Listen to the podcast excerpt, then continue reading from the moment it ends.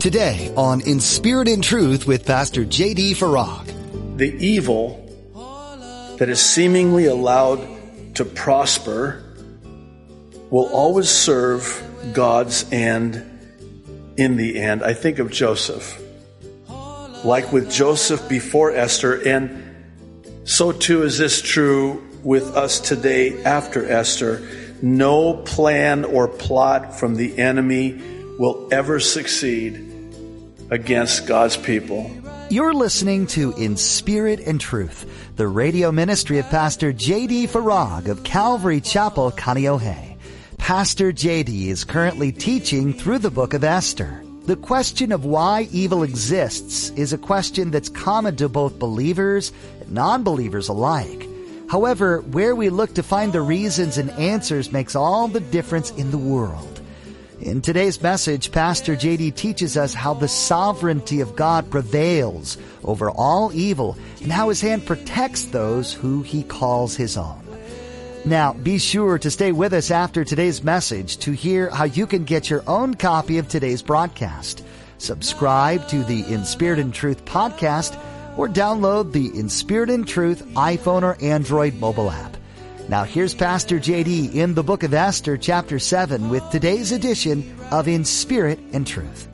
Verse 5. So King Ahasuerus answered and said to Queen Esther, Who is he? And where is he? Now wait a minute. Haman is there. Do you think for a second that he doesn't realize, uh oh, where is he? Oh, who is he? It's me. You are the man. and then he says this. This would have had to have sent shivers up and down his wicked spine. Who would dare presume in his heart to do such a thing. And Esther said, the adversary and enemy is this wicked Haman. Okay. You'll bear with me. I, again, I would have loved, I, this is, I would have loved to have been a fly on the wall at this banquet. I would have loved to have seen this whole thing play out. I'm of the belief that when Esther said, and she's, she doesn't mince words here, the adversary and enemy is this wicked, adversary, enemy, wicked. I think she pointed to him. Is this wicked Haman? and we're told, so Haman was terrified before the king and queen. Ya think? Ya think? I don't know if it's possible to describe how utterly shocking this must have been for both of them. Not just Haman. Could you imagine what's going through the king's mind right about now? I mean, for him, this was his wife. The queen, no less. And she was to be killed and her people with her by virtue of the irrevocable edict that he himself issued. He had been deceived. And if that weren't bad enough, he had been led to believe that these were a certain people, not the Jewish people, and certainly that this would also include his wife. How about Haman? Uh, I guess he knows now that Esther is a Jew. Surprise, surprise. And I don't know if he realized, and we're going to read this, uh, I think when we get to chapter 8, I don't think he realized that Haman didn't realize that Mordecai was Esther's cousin. I wonder if he's kind of connecting the dots right about now. Wait, Mordecai is a Jew. Esther is a Jew. I really believe that God gave Esther the wisdom and the prudence to have this second banquet for a number of reasons, one of which was to give the king insomnia so he could learn about Mordecai.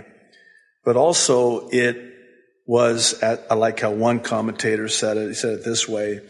Now, the wisdom of Esther's strange request to invite Haman to these banquets can be seen. It maximized the impact upon both the king and upon Haman himself. I mean down to the gnat's eyebrow. And yes, gnats have eyebrows. Every detail is perfect. And God is orchestrating everything perfectly. Verse seven. Then the king arose in his wrath from the banquet of wine and went into the palace garden. But Haman stood before Queen Esther pleading for his life, for he saw that evil was determined against him by the king. Uh, this is what they call a firm grasp of the obvious. Haman knows rightfully that he's a dead man. He's a dead man walking. He's a dead man begging now for his wife. And here's the king. And it's kind of interesting that he would leave.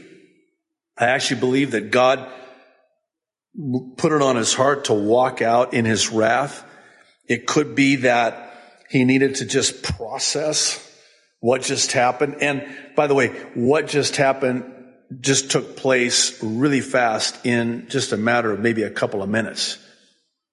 In, in the span of maybe a couple of minutes, the king went from a banquet to grant his queen her request up to half of his kingdom to realizing that his right hand man, the man who bore his signet ring, the man whom he trusted with his own life had deceived him and betrayed him and got him to issue a decree, irrevocable decree that meant the death of his beloved queen, who, by the way, I know and believe he loved with a love that God gave him for her.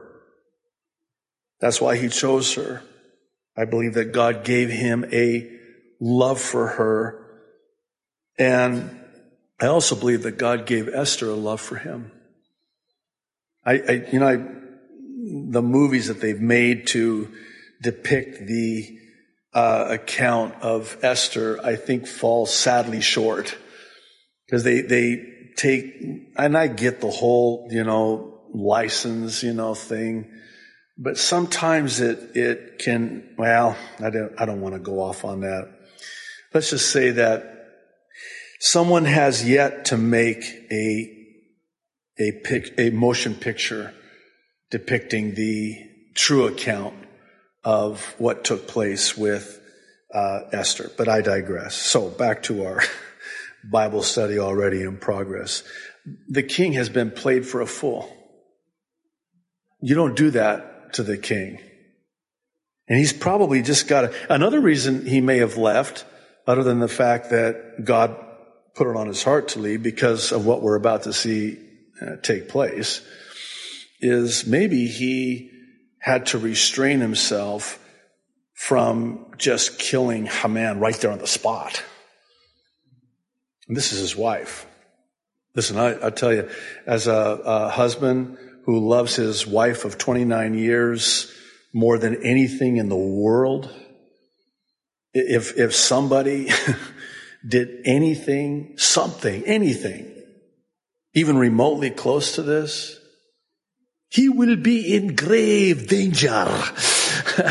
and it would be everything to keep me from laying hands on him. And I gotta believe that the king, he'll let his men do it, but I gotta wonder if he just had to walk away before he just killed this guy. Well, and then again, in the back of his mind, he's got to be thinking, uh, wait a minute, not only is this my my love, my queen, my wife, but her people are the Jews. You don't think the king knew how much the Jews had prospered his kingdom? Oh, they prospered his kingdom greatly. And now, because of Haman, who has be- deceived him and betrayed him, they're going to be annihilated. And, and I sold them out for $30 million. These people are worth many times more than that to the kingdom, to say nothing of my wife. Meanwhile, back at the banquet, so the king is, you know, tr- trying to process everything and gather himself. But back, back at the banquet, here's Haman pleading for his life. He knows the king is going to execute him. He'll be beheaded uh, normally, but as we're going to see, we've got another pl- thing planned for. We got something special uh, for this guy. It happens to be a 75 foot gallows, but we'll get to that in a moment. Isn't that interesting? One would think that Esther would be the one who would have pleaded with Haman for her life.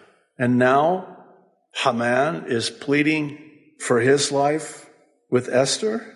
Does that sound to you like something that only God can do? Again, God has, as only He can and always does, orchestrated everything perfectly in this way. And this is the way, His way, that the Jews are going to be delivered. I want to, I want to talk about this in a moment, but I just want to, I want you to be thinking about this as we get uh, more into the study. Do you think that um, if Esther and even Mordecai with her could have come up with a plan or a way for her and her people to be delivered, that she could have ever come up with this? How about in, in her prayer when they prayed and fasted? Do you think that Esther would have ever prayed, Lord, I, I want Haman to plead for his life with me? You think she would have ever thought of that? And here's God now orchestrating this to where he's pleading with Esther for his life. Verse 8, when the king returned, by the way, things are about to go. If, if they couldn't, if you can imagine that it's going to get even worse for Haman, it's going to get even worse for Haman right now. So the king returned from the palace garden to the place of the banquet of wine. Haman had fallen across the couch where Esther was. You can't make this thing, this kind of stuff up, can you? And the king said, Will, will what are you, dude? What, will he also assault the queen while I am in the house? This would be unthinkable. This is the king and the queen. This is not John and Jane Doe down the street. This is the king and the queen. And as the word, look at this detail, as the word left the king's mouth, they covered Haman's face. They put something over his head. He, he could not look at the king after, after this, and he's now on his way to, you'll forgive my, this, I'm, I'm going to make it sound really spiritual and call it a sanctified satisfaction in seeing Haman get what he deserves. And for the king to walk in at this precise moment. I mean, only God can do that. And there's another irony here with Haman thinking he had succeeded in killing all of the Jews only to be killed because he came against the Jews. I love that. And it's like, yes, yes. There is coming a day when every knee is going to bow and every blasphemous tongue is going to confess that Jesus Christ is Lord. You'll forgive my righteous anger here, but that day's coming. And knowing that keeps me sane. because I would lose my mind when I see the evil as it waxes worse seemingly by the day. And it seems to go unpunished as if they're getting away with it. Oh, they won't get away with it. It may, it may seem like evil is prospering, but there is coming that day when the Hamans of this world will be dealt with. And I can't wait. And I'm asking God for a front row seat. To, is that bad? to watch it all play out. I want to see that cover go over their head. I want to see the Hamans of this world hung on the gallows they themselves have created. This is where I wonder, because uh, I wonder about these things. I wonder if he remembers what his wife said before they came and got him to bring him to the, to the banquet about if Mordecai is a Jew. Well, guess what, honey? Mordecai is a Jew. And you know that. And you will not prevail over them. They will prevail over you. Anyone who curses the Jews will be cursed and anyone who blesses them will be blessed. Verse 9. Now, Harbona, one of the eunuchs, said to the king, look, the gallows, what a coincidence, right? What a coincidence. The gallows, 50 cubits high, which Haman made for Mordecai, who spoke good on the king's behalf. Translated, it's the same Mordecai that saved your life, O king, is standing at the house of Haman. Then the king said, hang him on it. Get him out of here. And hang him on it. So, verse 10, I love verse 10. You'll forgive me. So they hanged Haman on the gallows that he had prepared for Mordecai. Just to remind you, that he had prepared for Mordecai, then the king's wrath subsided. That's an interesting detail too. There's some typology there. We're going to talk about that before we finish this uh, book. At the beginning of our study through Esther, I made the comment that we would see God's sovereignty and providence throughout this book, even though we would not see his name mentioned, or even the name uh, or the title God is nowhere in this book, but his sovereignty and providence is everywhere throughout the book. And this is a perfect example of it. God's perfect timing in a very powerful way and at the exact moment in time. And how about that eunuch informing the king at that exact moment? Oh, by the way, king, you're having him take, taken out to be put to death, um, you probably should know something that Mordecai, that Haman built these gallows for Mordecai, and they're actually at uh, his place. Oh, how convenient. Well, then that's what we're going to do. Do you believe that God put that on the eunuch's heart to inform the king of these gallows at that moment? I do. And something else here that, and maybe I could be rightfully accused of reading too much into it, but I kind of wonder if they wanted to see Haman get this and what he deserved too, which tells me that uh, the eunuchs knew who this guy was. And they knew he was an evil man, and they knew what he was up to and what he was doing. This is a textbook case of God taking that which was meant for evil and working it for good for the salvation of his people.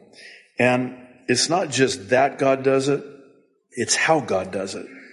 And even when God does it in the sense that the evil that is seemingly allowed to prosper will always serve God's end in the end. I think of Joseph. like with Joseph before Esther, and so too is this true with us today after Esther. No plan or plot from the enemy will ever succeed against God's people. I want to uh, share with you some passages. Uh, the first couple are out of Isaiah. One I'm sure you know well is Isaiah 54, 17. It's meant for Israel, but applies to God's people because we have the New Testament equivalent of it. Isaiah says, verse 17, no weapon formed against you shall prosper, and every tongue which rises against you in judgment you shall condemn. This is the heritage of the servants of the Lord, and their righteousness is from me, says the Lord. Isaiah 45, 24.